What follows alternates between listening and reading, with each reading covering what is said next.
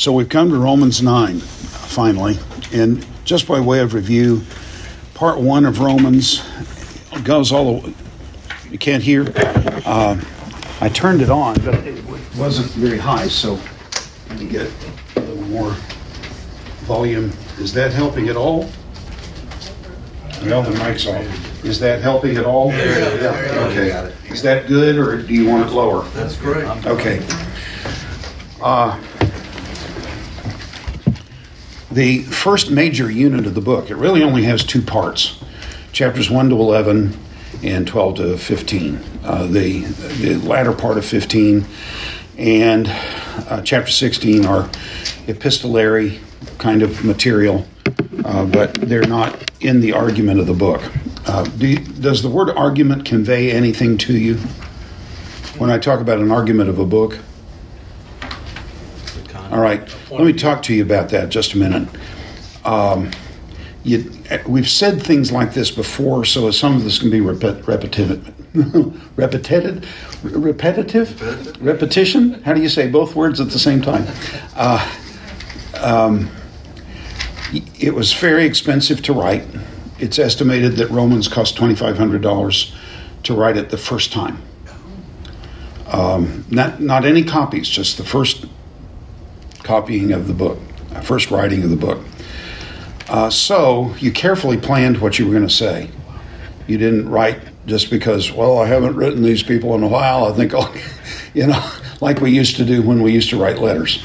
Um, so you've planned it out carefully, and you have a purpose to accomplish it. It you may have at least you must have at least one purpose for writing. It may be to sustain a friendship Yes? But Paul's an apostle. And as an apostle, he has a purpose or purposes for writing. Um, so my task as a as a student of Scripture is to figure out what that purpose is. And one of the ways to figure out what the purpose is is to look at the construction of the book. How's it? How are the ideas laid out? I've been arguing that he's been saying that we're that we are uh, to uh, chapter 15, chapters 14 and 15, we're to receive one another as Christ received you for the glory of God. Um, that the church in, in Rome is suffering from the initial stages of, of uh, fraction. Uh, and this can't go on. The body of Christ must never um, violate its unity that is is won for us, purchased for us by the blood of Christ. So if it's that valuable, then everything must be done to maintain the unity of thought and practice in the church. So we may have unity of thought but not of practice. We may have unity of practice but not thought. So one way or another, every as as is it Paul? Is it not Paul? I think it is, who talks about taking every thought captive to Christ. Yes? So we've got we got to either solve doctrinal problems or practice problems or both. Um, so if you're going to spend $2,500 just to get it written once, then you're going to have thought this through pretty carefully, and it's going to be important enough for you to spend that money to do it. Yes? So uh, the argument of a book is what is the book's purpose? And how does it go about a, a, achieving that purpose? Um, always, when you're reading a book of Scripture, think in those terms. What is this book trying to accomplish? What's its goal? And um, how is it accomplishing that goal? It's never enough to say, well, its goal is to make people love Jesus more. That may be true, but it's not sufficient. It's not specific enough to be able to say anything significant. Um, if you would just turn to Mark 1. Uh, we may have done this before, and I apologize if it's repetition, but this is a place where it's really, really obvious. I mean, it stands out right, right in the opening verses uh, of the book. Mark 1 um, the beginning of the gospel of Jesus Christ. Yes? That's all it says. No. The Son of God. Son of God. What does Mark think he's writing about? What, what aspect of Jesus' person is he writing about? The Son of God. He's deity. Are you with me? We have we have said that Mark is writing about the servant. That's not Mark didn't get the message. He didn't read the New Testament survey books that have been published.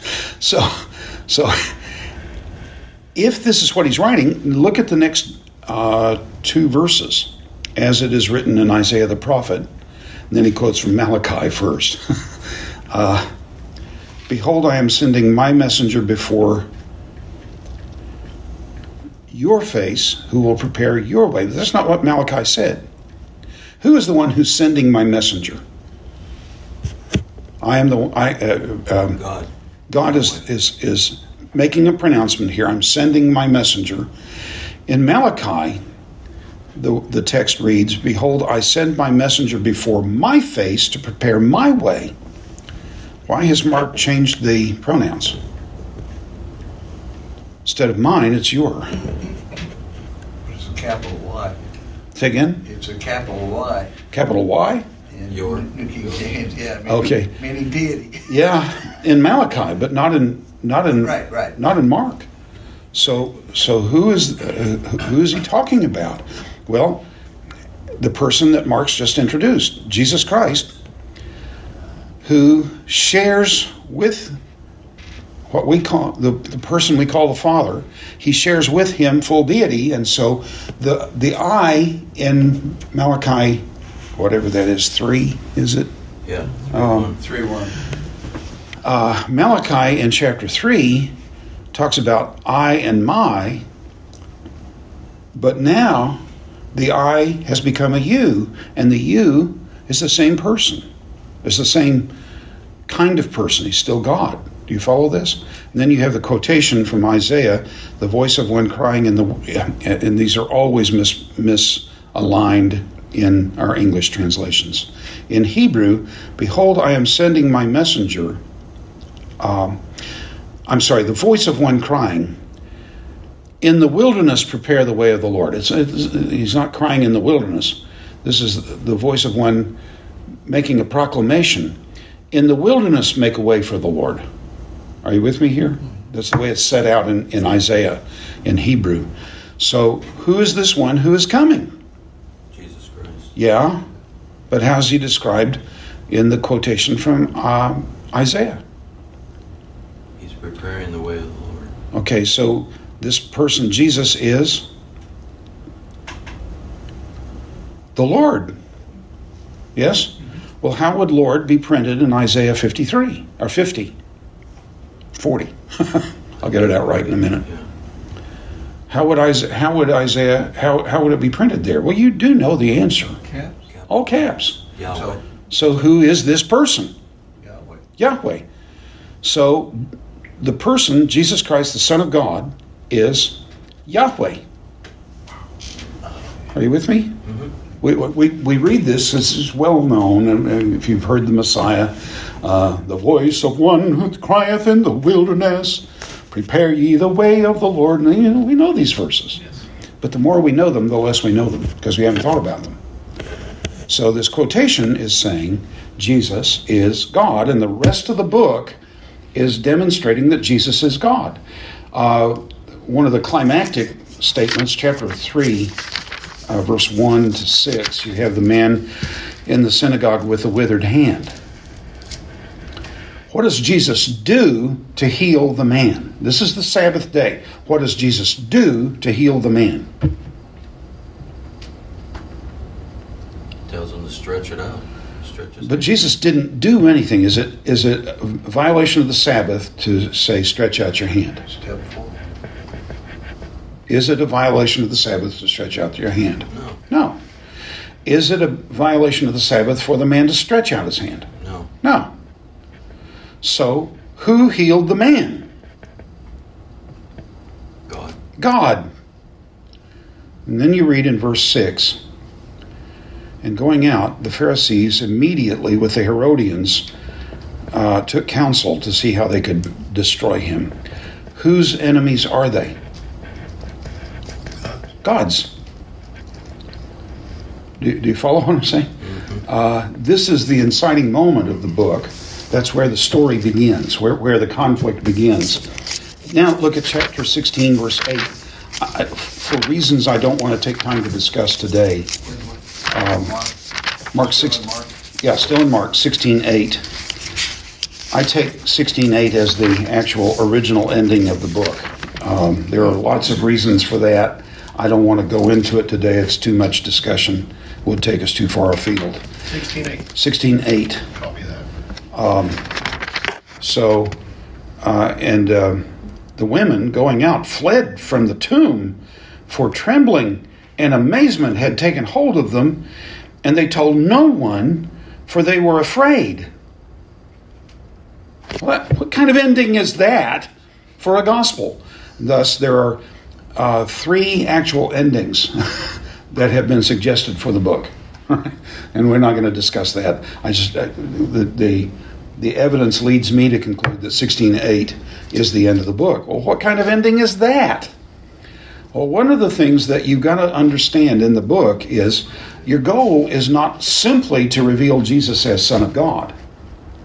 There's a purpose for that. So, every book of the Bible has a theme and a purpose. Does that make sense? Right. So, I've not said enough. So, back to our quotation from 2 Timothy 3:16, all scripture is given by inspiration of God and is profitable for doctrine. That would be the theme. For for reproof uh, instru- how does it go?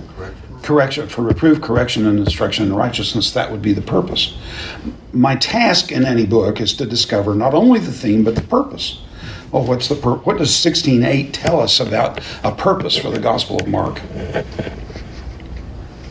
They told no one. They were terrified. Is that is that the way they should have responded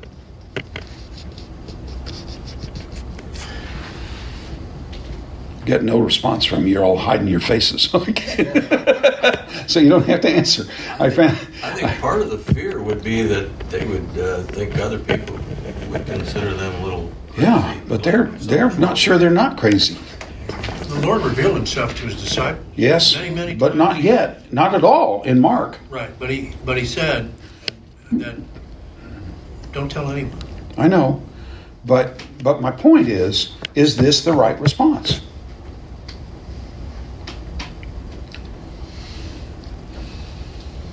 It's a natural response. Yes, I- It's a natural response, but it is is it the right one? Probably not the right. No. Oh, well, what is the right response? They should have been telling people. Yeah, Joy, yeah. joy, Here's the point. joy. The beginning and the end. See, the end is what the beginning is leading to. See, I have a doctorate from Dallas Seminary. I know great minds things most people don't know. So, if the beginning is what the end, I'm sorry, if the end is what the beginning is leading to, then I've got to say, well, why all that in the middle? Well, who in the Gospel of Now, this is an unfair question because you haven't been reading Mark perhaps recently and you haven't been thinking about it, but but who in the Gospel of Mark responds appropriately to Jesus? And this is the this is the problem all the way through the book. In Mark eight, uh, Jesus says, "Who do people say that I am?" And they say, "Well, some say Elijah, some say one of the prophets." Who do you say that I am? And Peter, for once, got it right.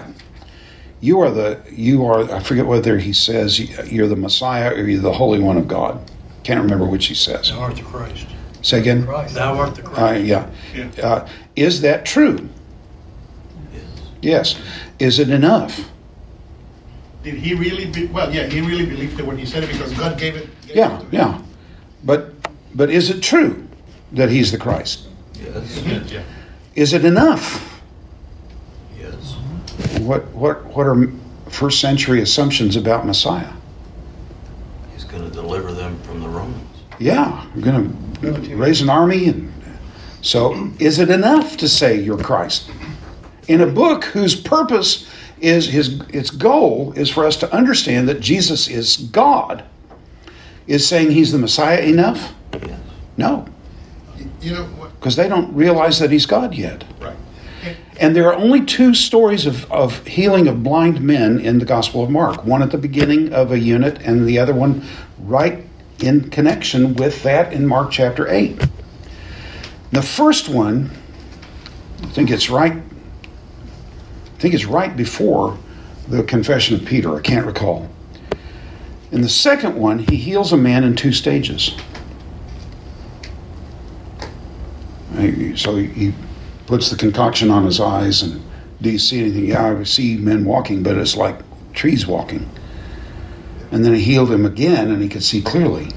The, the, the apostles are like the blind man, they're only half healed. They see the truth, but they don't know, they don't see it clearly in my mind, I give special consideration to these women because of the cultural differences between men and women. That's women. right, yeah. Women were expected to be quiet. Yeah, yeah. And they were not considered Yeah. witnesses, right? Yeah.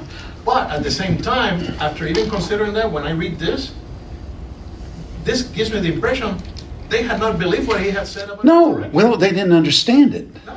It's not that they didn't believe it, they just simply didn't understand it. Well, what is this he's talking about? Resurrection. them all of a Yeah. So my point is, folks, when you get to if if you've read Mark properly from the beginning, so, so you take chapter one, he's deity. Uh, the demons know it, and he's and he tries to silence the demons, but he's deity, and he's demonstrating that all the way through the book. The disciples don't get it, so who does? And the, the great question of the book of Mark is going to be if Jesus is God, what is the right response to him? And having gone through that, gone through Mark from 1 to 16, and concluded that as the purpose of the book, you must go back to Mark 1 and read through looking for who did respond properly to the book. And since the book doesn't give, there, there aren't many who respond properly to Jesus, then you and I are part of the story of Mark because we're looking to see what the right response is and to make that right response. Do you follow this? This is this is a this is incredible. This is an amazing book, frankly. And we've just kind of given it short shrift because, well, Matthew has most of it, Mark and Luke have most of it. So if you study one of those, you've got Mark down pretty well. But not this point of the argument, not this this line of thinking. Does this make sense to you? And that's what I'm talking about when I talk about the argument of a book. So in Romans chapter, what are you thinking, Sid? You, you look a little bit overwhelmed. I am. Okay. Is there a question you can even frame? You should give us a little head start on this. We just prepared ourselves. Yeah. Well, I didn't know I was going to do it. this is, this is. I've been, I've been looking through Romans 9. I understand. Uh, but this is what you're doing when you're you're following the author's thought. You're looking for, all right, what is he trying to? What is the the goal he wants us to reach? There's something he wants us to learn, some facts he wants us to learn, the, the doctrine. And then there is reproof, correction, instruction, and righteousness that is the purpose of the book. And so I'm, I'm arguing that the book has two points, two major sections 1 to 11, demonstration of God's grace received by the Romans.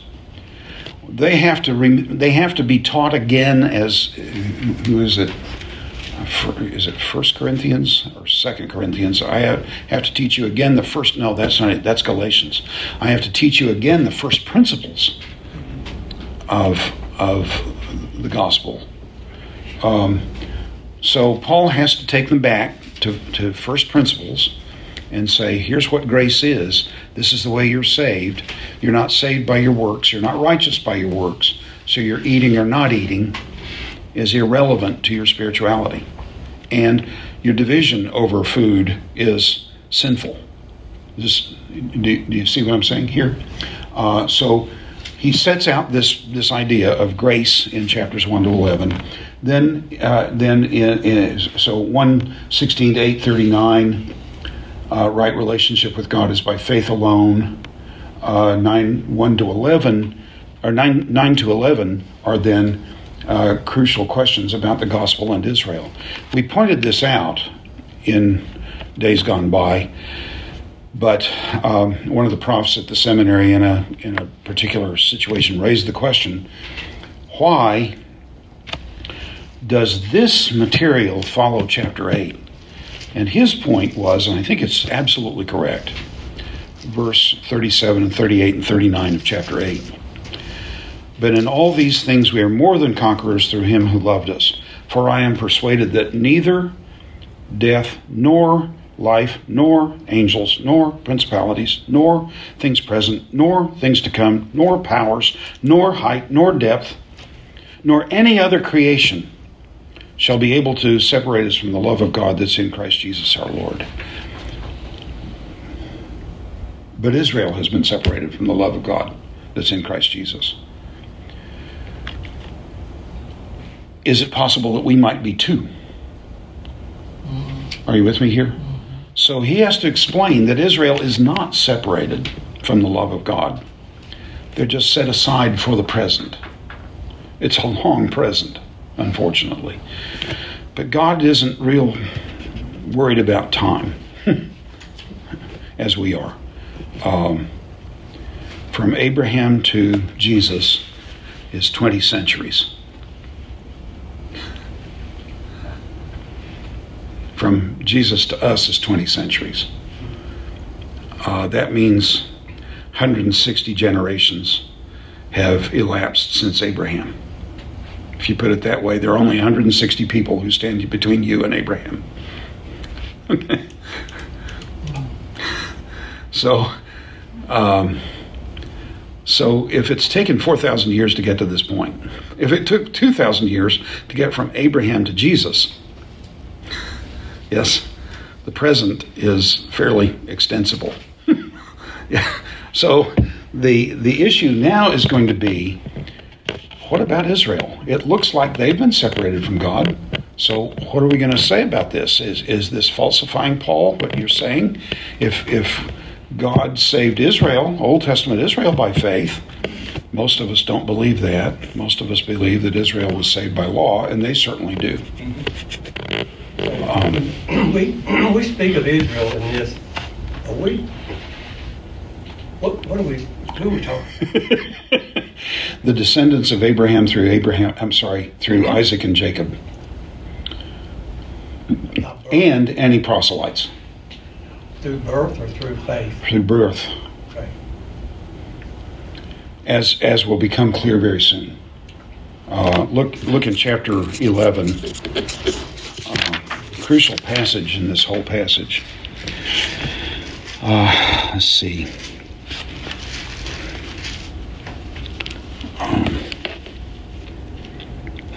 Where um, verse 11 11 11 well it was 11 1 i say then god has not cast off his people has he? Of course not. For i am an israelite. Why? Because he's a christian? No because he's of the tribe of benjamin. All right? So verse 11 i say then they have not stumbled so that they should fall have they who is the they Israel. Church? The church as Israel or, or Israel? Israel. Israel. Israel, the nation Israel. Um, they have not stumbled so as to uh, fall, have they? Of course not. But by their transgression, who's there? Israel. Israel. By Israel's transgression, um, salvation has come to the Gentiles to stir them up to je- jealousy. Are you Israel in this verse? No. No, we're not Israel. And your salvation is intended to stir Israel up to jealousy. Do you follow? And if you follow this through, watching the, pros- the pronouns all the way through, I think you're going to conclude that um, Israel here is not church, it's ethnic Israel. Let me ask you a question about that. Do you think I? This is what I get the impression of, but let me verify with you. Do you think that the theology that transpired mostly in Europe about the the church being the new spiritual Israel and the Israel is where God that stems from anti-Semitism, right? I don't know, but the uh, the Roman Catholic Church. Are, are you aware? I, I was not aware of this. Uh, one of my professors pointed this out. You may know this, but every cathedral, every Roman Catholic cathedral, is in the shape of a cross. But uh, so you have the transept, but but then you have the the the what do they call it? The altar at the at the front. Any preaching that that occurs is on the side. At the altar, this and, and according to the to the uh, Council of Trent, now it's it's been modified with the the um, Vatican Council in the 1950s, but according to the Council of Trent, Jesus is being re-sacrificed at the altar the layman cannot approach the altar. Only the priest, priest can. And behind the altar is a screen. And behind that is the Holy of Holies. The vestments of the priests are, de- are derived for, designed from, the vestments of the Levitical priests. They believe so completely that the church is Israel, the new Israel, that everything is, is modeled on Israel. That is correct. And it goes, I don't know how far back that goes, but it goes way, way, way back. So the the issue, folks, is uh, now it may not have been founded on anti-Semitic Semitism. But they use it as an excuse. Well, but but it certainly fed it. It, it provided sufficient fodder for that. So what Paul is doing here is he's addressing the role of Israel in God's plan in light of what he said in chapters one to eight. Does this make sense? What are you thinking, Sid? I was thinking about something you said earlier. You Go ahead. Okay. All right. Sorry. All right. So, chapter nine. This is this is a, a basic summary of chapters one, nine to eleven. Um, in it, Israel, like the Gentiles, will receive life by faith alone. Um, I have a long quotation here in this portion of the book of Romans. Paul must answer a basic question. He has demonstrated that the beginnings of his dealings with mankind, God has always intended that sinners relate to him by faith alone, without reference to their works. The Jew must ask the question, Paul, if this always was, has been the, God's intention, why hasn't Israel accepted the message? Why didn't Israel get it? I on Wednesday last night I started uh, started the book of Deuteronomy, and we have been studying since the fall of 2020. Um, is that right? Spring of 2021, I guess. We've been studying Genesis to Deuteronomy on Wednesday nights. And I started Deuteronomy last night. And I did chapters 1 to 5. And that includes the Lord, the uh, Ten Commandments passage, yes. Uh, and God talks uh, through Moses a lot about obedience in those chapters. And so people were raising the question, well, you've been saying so much about faith. What's this all this obedience going on here? And I said, well, you got to look at all of what's going on in this passage. Go read Genesis, uh, Deuteronomy 1. Make yourself a note to read Deuteronomy 1 and look for Moses' explanation of the spiritual state of Israel as he stands before them. This is the second generation. Yes? First generation rebelled against the Lord and were, de- and were destroyed. Correct? Mm-hmm. All right? This is the second generation. This is the generation that goes into the land and takes the land. And God says the way you're going to do it is by obeying me. But did they obey him? And the answer most Christians will give, well, yes, that's why he gave them the land, because they obeyed. But read but read Deuteronomy chapter 1 looking for Moses' own evaluation of the spiritual state of Israel. You will be shocked. These are the folks that are going to take the land. And then go to, to Joshua 24 and in among the in, in in that passage, which gives us the last words of Joshua, among that, uh, with within that message, he says, uh, "You will not be able to serve the Lord. The Lord is a jealous God. He will not forgive your sins and your trespasses." Oh no, we will serve the Lord. They say. Uh, and he says, You're witnesses against yourselves that you have chosen the Lord. We are witnesses, they say. Go find that passage and read what follows. And tell me that God is looking for obedience from Israel. If they're not obedient, why did he give them the land? He knew they couldn't. He knew they could. Well, yeah, but if, if they're not obedient, why did he give them the land? Part of his plan. Because he had Yeah, but, promises it's, to everyone. but he could have done that for the first generation. Why did he do it only for the second? He's faithful to his covenant. He's faithful to his covenant and he's far more merciful than I ever dreamed. Yeah.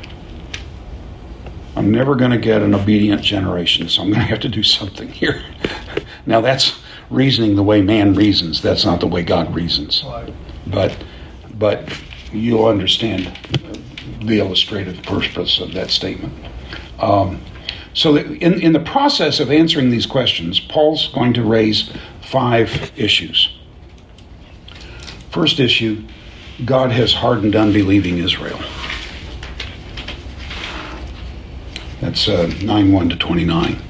This is where we have so much trouble in this passage because it really brings up the doctrine of, of election and what are we to do. I want you to understand that in this passage, this is talking about the choice of Israel. Uh, I think, generally speaking, we can we can generalize it, but the primary point here is to ask the question about the status of Israel in the plan of God. So, for the present, they are hardened. Second affirmation: Israel rejected God's righteousness in 39:30 to 10:21.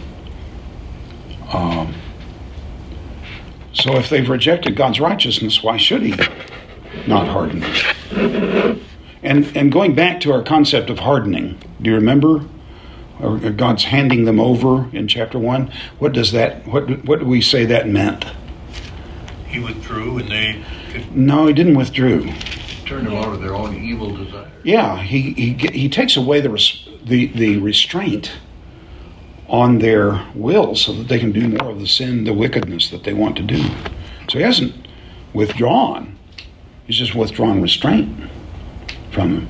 He's not making them worse than they were. They're as bad as they turned out to be in the end, all through that story, but but he's restraining evil. And I pointed to you pointed you to um, in Genesis, Abraham at Gerar, and uh, Abimelech of Gerar says, "Why did you not tell me she was your wife?"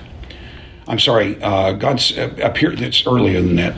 God appears to Abimelech in a dream, and he says, "You're a dead man. You have another man's wife." And he says, "Will you? I, I, I did this in the integrity of my heart." He didn't. He told me, she, and she told me they were brother and sister. God says, I know you did it in the integrity of your heart. Therefore, I did not let you sin against me. So he's not hardening Abimelech. Do you follow this? He's not handing him over. So the hardening is not making good people bad, it's giving bad people the ability to be worse than they used to be. What are you thinking, Mark? Well, you mentioned Pharaoh. How Yeah. Hardened Pharaoh. Yeah. And you compared the two. Oh, yeah. Romans 1. Yeah. In Pharaoh's case, um, he thinks he's a god. And if he's a god and has slaves, and the slaves have a god, then the, the, the, the God of the slaves is his slave too. So who is the Lord that I should obey him? Is the logical, right conclusion based on his worldview. Does this make sense to you? So, second, uh, Israel rejected God's righteousness in favor of their own. Uh, third, but God preserved a remnant chosen by grace. Chapter 11, 1 to 11. There's always a remnant. Uh, always a remnant. Even in Elijah's day. You remember Elijah and his, and his prayer at Mount Sinai to God? Um, I alone am left. Moses, and God said to him, I've preserved for myself 7,000 men who, who have not bowed down to Baal. You remember this, yes? So there's always a remnant.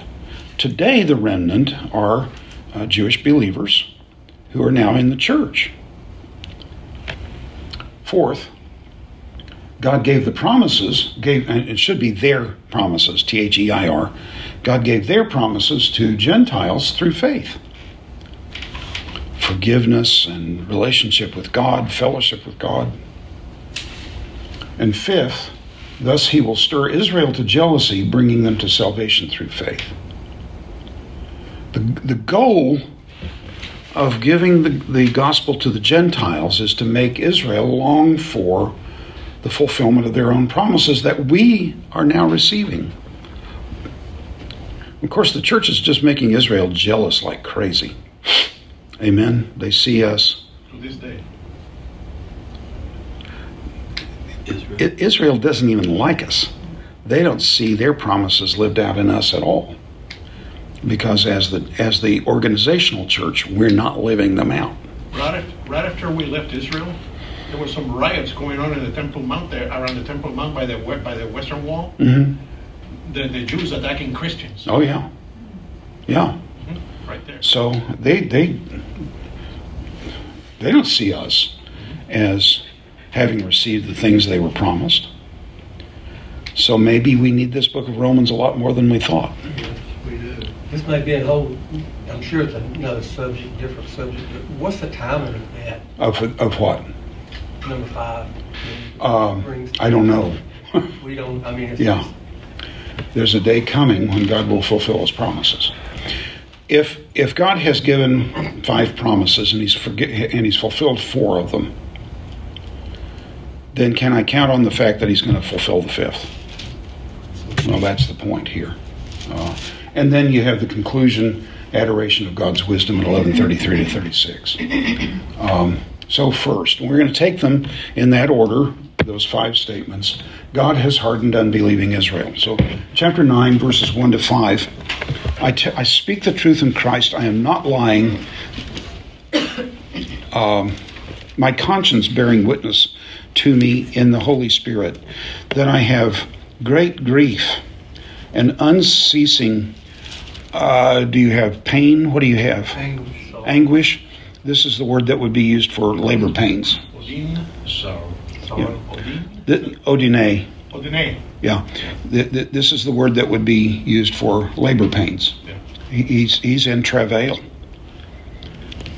in my heart, for I could wish myself to be accursed from God, uh, uh, uh, uh, accursed from Christ for the sake of my brothers, my kinsmen according to the flesh. If it would do any good, I would take their condemnation so that they be, may be saved.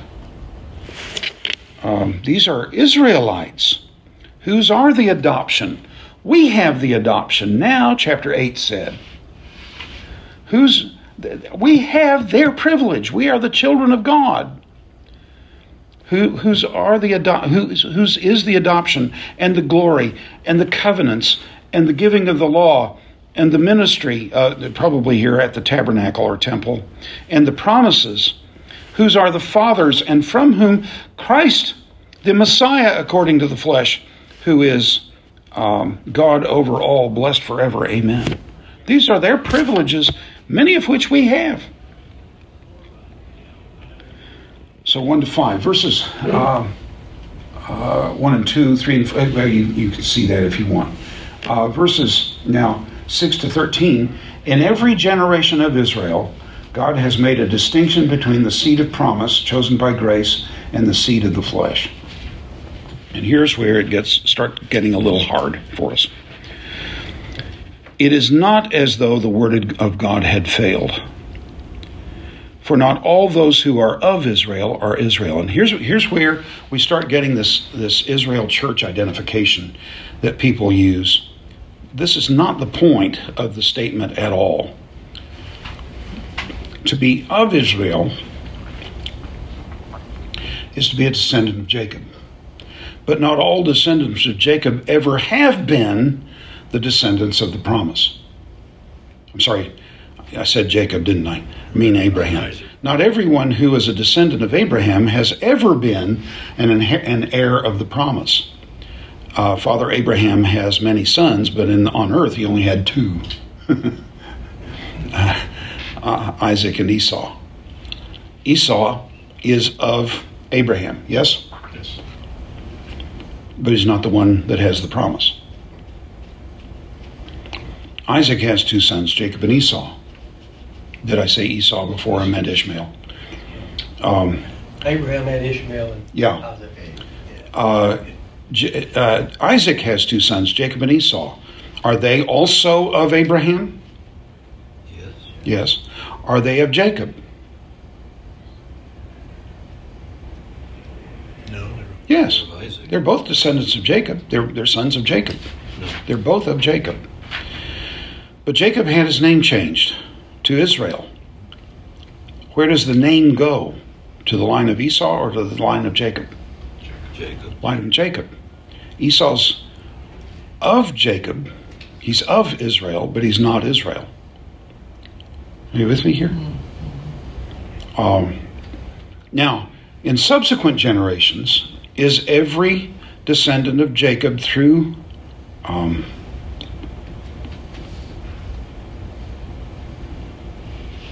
is every descendant of Isaac through Jacob, now renamed Israel, is every descendant of Israel? Ethnically, yes, but not necessarily heirs of the promise. Right? How, how do you distinguish the two? What are you thinking, Mark? I never thought about that. Yeah. How do you distinguish the two? Faith? Hmm? Is it a matter of faith?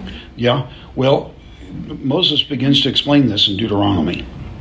And, and it's a verse that every one of you knows. Uh, Hear, O Israel, the Lord is our God, the Lord alone. And you shall love the Lord your God with all your heart, with all your soul, and with all your strength. So, what about those who don't?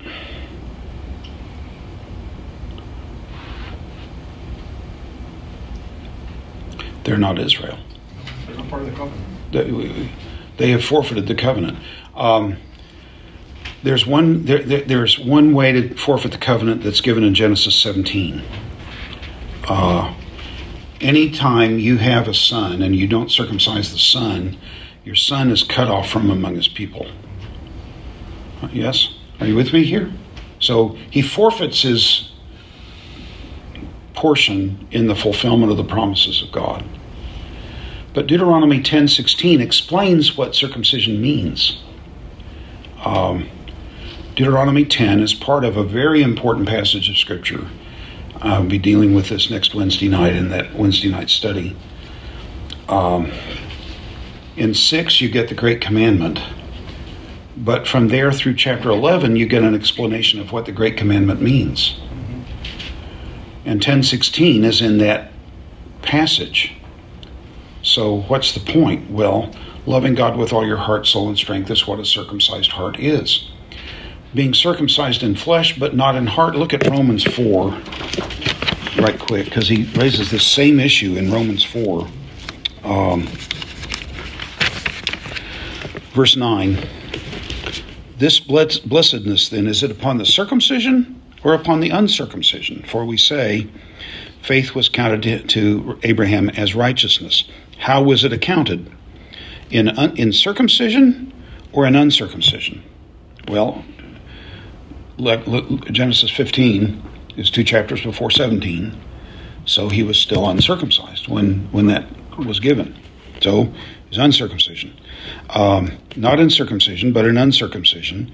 And he received the sign of circumcision, the seal of the right of, of faith righteousness, which he had in uncircumcision, so that he might be the father of all who believe.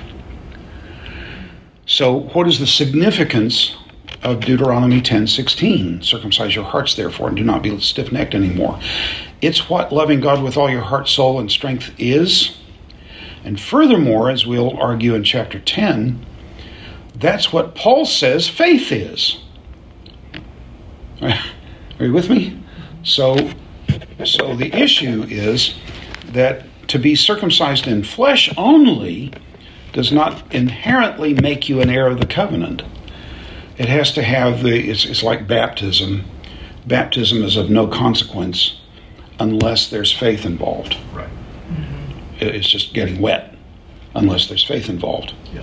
So, whatever your view of the role of baptism in salvation, that that that has to be there. Whatever else you say, uh, the the issue then is simply to be circumcised in the flesh.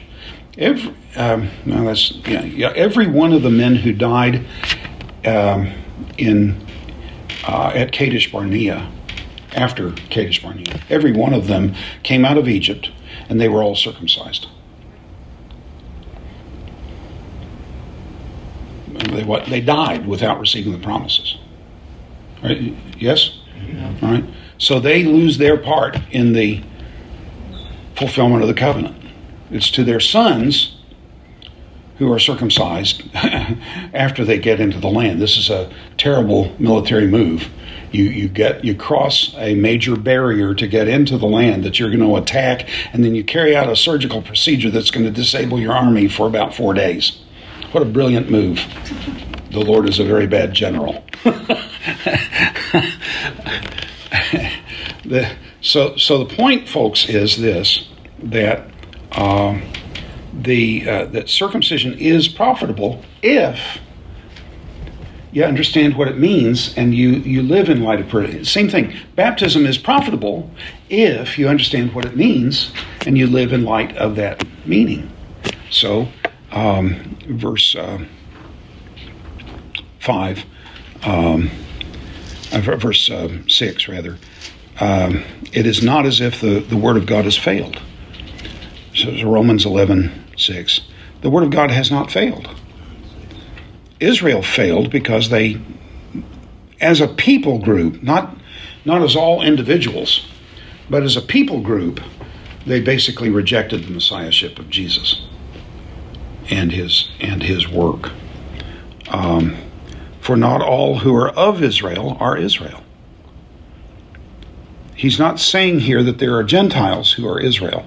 He's saying that those descended from Israel, Jacob, are not all Israel. Um, nor is the seed of nor are all the children the seed of Abraham. And he's now going to illustrate that point. Um, uh, that is, not the children of the flesh are the children of God, but the children of the promise are considered as the seed. So this is now he's going to raise the issue of, of Jacob and Esau. So, um, uh, verse uh, 9 For the word of the promise is this At a certain time I will come, and Sarah shall have a child, have a son. Is that son Esau? No. No. I'm sorry, Ishmael. I'm still getting Esau into the mix here. Is that son Ishmael? No. Who is that son? Isaac. Did he have any other sons by Sarah? No, Not that we know. not that we know of. So, the only one who gets the promise is Isaac. Does that mean that Esau has no hope? You mean Ishmael? Yes. Ishmael has no hope. I've got this in my mind. I can't get it out. Yeah. Is, is it, does Ish, Ishmael have any hope spiritually? If he adopts the if he adopts the faith of his father, then he has hope. If he rejects the faith of his father, he has no hope. But in Deuteronomy 2, 1, in Deuteronomy 1, when Israel is on their way to Canaan, God says, uh, Don't attack your brother Esau. Leave them alone. Don't take food from them. Don't do anything. You leave them alone. For I have given the land to the sons of Esau. And he does the same thing with Moab and Ammon, who are both descendants of Lot. Family loyalty is critical. And so God maintains that loyalty when Esau, Moab, and Ammon don't. Are you with me here? Yeah. So, so God destroys. Mm-hmm. So the the the point is then that in the generation when of Abraham, in his in the second generation, there are two boys. Only one is the seed. But that doesn't mean the other has no hope. But the line of the promise is through the seed. So, verse 14. Let's get on to verse 14 then. What shall we say then? um, verse 13, as it is written, um, I'm sorry, we didn't even look at verse 12, did we? Not by works, but by him who calls, it was said um, to her, the elder shall serve the younger. As it is written, Jacob have I loved, and Esau have I hated. Now that's pretty strong language for us. A man who has two wives and who favors the one and and takes care of the other one, but he favors the one over the other, can be said to love the one and hate the other. It's not a, it's not hate in the same way that we think of hate necessarily. Um, Prefer. prefer, um, and and Sarah and her line are the ones who get the promise. Me, this doesn't mean there is no hope for Esau and his descendants. It just means, and by the way, in Genesis, when you get the genealogy of, of Esau, he's got more descendants than, than Jacob does, and he already has kings in his line. They had all these people, the Moabites, Ammonites, all these people. They had the choice. Yeah. If they wanted to tell Israel, we want to worship Yahweh just like you do, Yeah. they had the choice. Yeah. So uh, he goes on then, uh, uh, verse 14. What shall we say then? Is there inju- there isn't injustice with God, is there? And we have to answer no. Why do we have to answer no? Because God is holy. Yes. But God is the definition of righteousness or justice. Um, all that God's, God does is just. Folks, if, if I define justice, then God is unjust. But if God defines justice, then everything he does has to be just. Um, what then shall we say? There's not injustice with God, is there? Of course not. For he says to Moses, I will show mercy to whom I will show mercy, and I will show compassion to whom I will show compassion. Let me stop here. That's a quotation from Exodus 33. And the word that's translated, I will show mercy, in Exodus 33, in, uh, from, from Hebrew into Greek, is the word uh, in Hebrew, Hanan. Um, an example of the meaning of the word. It's often in, it, helpful in doing a word study. We've talked about word studies not very much, but it's been mentioned a few times. In doing word studies, one of the things that's helpful to do for theological terms, if you can find that word used in a non theological sense, then it's really helpful in understanding the word. There's a noun that comes from Hanan. The word is Hain. Uh, it occurs twice, and, and from that word comes an adverb, hinam. Can you hear the similarity? Hanan, Hain, hinam. Yeah, all right. Um, it occurs twice in Job 1 and 2. Um, is it twice? Oh, yes, it does occur twice. Um, in Job 1, the, the accuser uses it. Um, uh, does Job fear God? What comes next? Do you recall? For nothing. What does for nothing mean in that context? You put a hedge around everything he does, uh, everything is he turns his hand to prospers. So does God fear fear God? Uh, does Job fear God for nothing? What does for nothing mean there? He doesn't have a reason to. Say, say again. That God's given him everything. Yeah, That he doesn't. He doesn't have a reason to. you buy his worship. Um, then Job 2, uh, when the accuser raises Job up before God again at some per- period later, um, God says to Job, But you incited me against him for nothing. What does for nothing mean there? To ruin him without a cause is the idea. There was no cause in Job. Um, this is our concept of grace. God's, God does gives grace to us with no cause in ourselves and with no payment from us. Beyond reproach and beyond questioning. Yeah. So the issue here in verse 15, I will show grace to whom I will show grace. This is translation Greek because it's, it's it's quoting Exodus. So I can I can go back to Hebrew and and figure out what it says there. I will show grace to whom I will show grace and I will show mercy, compassion to whom I will show compassion. What's he saying? It's my choice. Yeah? Uh, Can you say any more about that? Doesn't. It's not based on what anybody does. It's Yeah. based on. Is God the only person in all existence who has no right to uh, advantage one and not another? Do you give do you give to every cause that comes through your email and your mail? No. No.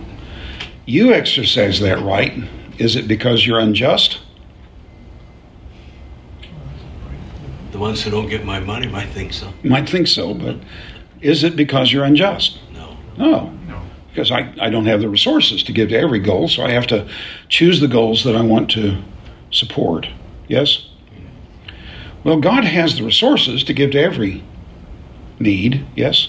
Mm-hmm. But if you can choose, does God also have that right to choose? Obviously. It's creation. If God is doing what I think He's doing in this creation, uh, He's a wise person, yes? How wise is He? All wise. All wise, infinitely wise. Yes. Um, then He's chosen a plan that He's fulfilling in this creation. Would you grant that? Yes. There's some some plan. What is His plan? What what does this creation help Him to to accomplish? Well, one- one of the goals of any plan that God has must be to glorify Himself. Yeah, that's right. Yes, because any any anything that's infinitely perfect ought to expose that perfection as widely and as as clearly as possible. Yes, does that make sense? Right? To everything in existence. Yeah. So, what does this creation, everything you know about Genesis 1 to Revelation 22, um, what does this creation have in it that makes it possible for God to reveal that He couldn't reveal any other way? Well, He could reveal Himself in other many other ways, and probably has. Worship. You know, worship He gets from the angels; they're not of this creation. The Holy. Spirit. Holy Spirit's always around. What about grace? I'm, I think we are told, are we not, in Peter, that the angels long to understand what this thing is that we are experiencing. The angels don't know grace. Their creation didn't include grace, whatever that creation was and whatever the course of that era was or is. Uh, they, don't, they don't understand grace. Why would God knowingly create a pair of, of, of humans who are going to sin nearly immediately unless his goal is to reveal grace on this earth? Does this make sense to you? But if you're if you're re, if you're revealing grace, there there are a couple of things you have to understand. If everyone got grace equally, then we would know it was grace because God says, "Well, that was grace." well, we wouldn't know what we actually deserved. And Paul says we're going to judge the nations. In 1 Corinthians 6. Um, what would be the purpose of our judging the nations? I have no idea. I don't know whether to take that in an Old Testament or a New Testament sense. Since it's a New Testament passage, I think it's probably a New Testament sense. The implication of that is, in some way, we're going to be involved in judging the sinfulness of the nations of, of the world. Uh, so I have this notion, which is probably wrong, but if you get to heaven first, uh, and you find out it's it, I was wrong, you'll say, "Oh, he said he was probably wrong." But uh, um, I have this notion that each of us will have our own courtroom. This is completely out of character for first century jurisprudence, so it's it's clearly wrong the way I'm setting it up. But let's let's suppose that each one of us has our own courtroom, and and sinners are lined up. We have a docket that we have to carry out, and so. The first one comes in, and lo and behold, he sinned exactly the way I did. And I and I have to um, pass the the judgment and the sentence. I have to adju- adjudicate the case, guilty, and here's your sentence. Second guy comes in, and he sinned exactly as, as I sinned. The third and the fourth and the ten millionth comes in, and I have to And I begin to realize what it is Jesus did to pay for my sin. Do you follow? And seeing what what I deserve finally. Um, I, I know what I deserve, but I don't understand what I deserve. So I have this notion that um, in the in our resurrection, uh, when the kingdom comes and the judgment of the nations comes, we will see what we deserved, finally and fully, um, and then we will have our first real, serious, significant understanding of grace. Today we're just scratching at the edges. Um, so it's it's 1.30, so I suppose we ought to stop here. Um, God seems to think that He has. Let me let me finish down to verse 18 at least. God seems to think that He has the right to dispose of His benefits the way He wants to. So, verse 18. So then, whom He wishes, whom He wills, He shows grace to. Whom He wills, He hardens. Am I better as a person apart from the grace of God? Am I better than the guy next to me who sins exactly the way I do? No. Then why am I a recipient of grace? Because God willed it. So, yeah. Does God have the right to dispense of his blessings the way he wishes? Yes, he does. Is he unjust when he does that? No. No. Then I cannot raise objections to this passage. Let's stop here. We'll pick it up at verse 19 next week. Are verses 15 and 18 um, just another way of saying what he says in verse 11? Yeah. Yeah. He's repeating this because we, we simply do not get grace. Uh, we are so I still don't get it. acculturated to works. Um, last Sunday, d- do you mind taking a, a few more minutes here? Last Sunday, I was going to do uh, Colossians chapter 2. There was a man sitting in the front row, uh, an older man. He was a, um, forget, he, he was a, a, an NCO who stayed for 20 years and maybe longer in the military. I forget which branch, it might have been Marines. But uh, he said in, in a town where they lived in Tyler, Texas, there was a pastor who was a young man uh, who was doing a good job pastoring the church. It was not the church he attended, but recently he found out that the man took his life. And uh, he said, How can a man do that? And I didn't understand his question entirely. His son, his grandson, is um, one of the pastors here at the church, and he clarified the question for me because he just can't even imagine why anyone would take his own life. But um, I was thinking about that question again today, this morning, and pondering it. And there are sins that we commit that we cannot escape. They will not. They will not let us go. We're even even when we have done everything we know to deal with the sin we're confronted by it on, on a daily basis.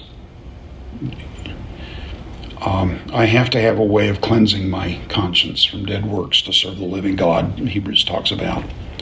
And I do have a way of doing that, Hebrews teaches. And I spent the whole hour of the class talking about that. We didn't even get to Colossians.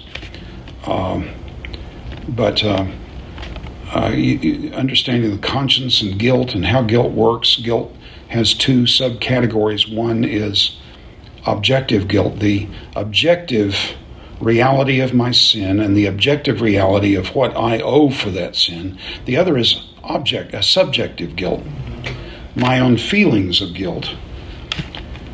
And for years, uh, teaching Bible, as, as a seminary student, then later teaching Bible, I, I lived with a defiled conscience nearly every day of my life and contemplated suicide constantly.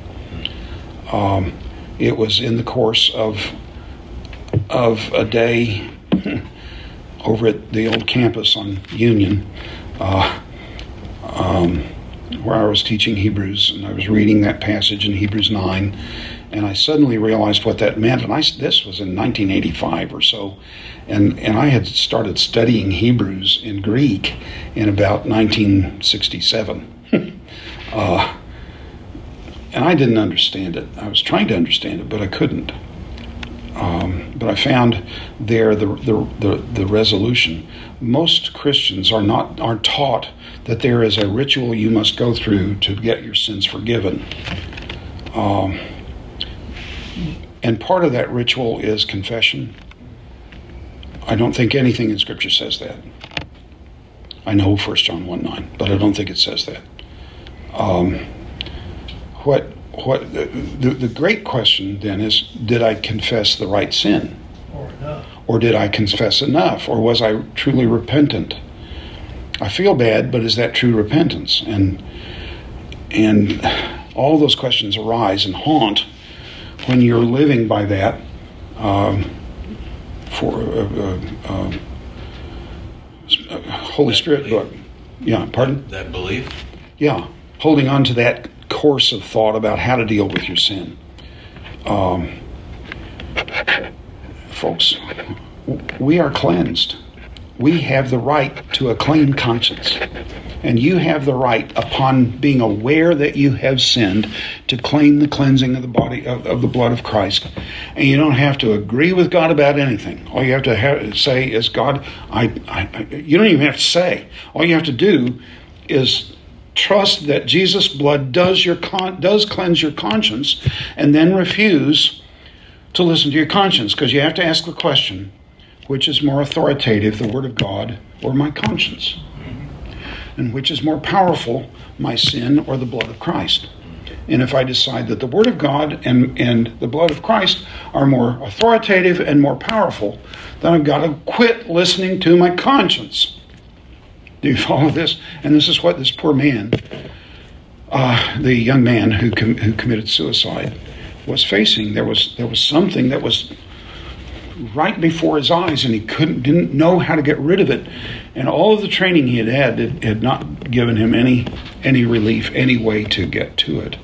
So what we're what we're dealing with here is a God whose grace and mercy has he has given to us and then we live in poverty spiritually. We, we must learn to live in the in the wealth that Jesus has given. So Again, that nails down what you've been trying to get across to us the whole time. Yeah. Not putting the cart before the horse Uh-huh. as far as obedience. That's right. Yeah. And one of the men last night said, "Well, are you just doing away with obedience?" No, I said, "I'm putting the, in, putting it in its right place." It's uh, the loving God with all your heart, soul, and strength has to come first, and then the obedience will follow. So, all right. Well, I'll see you next week.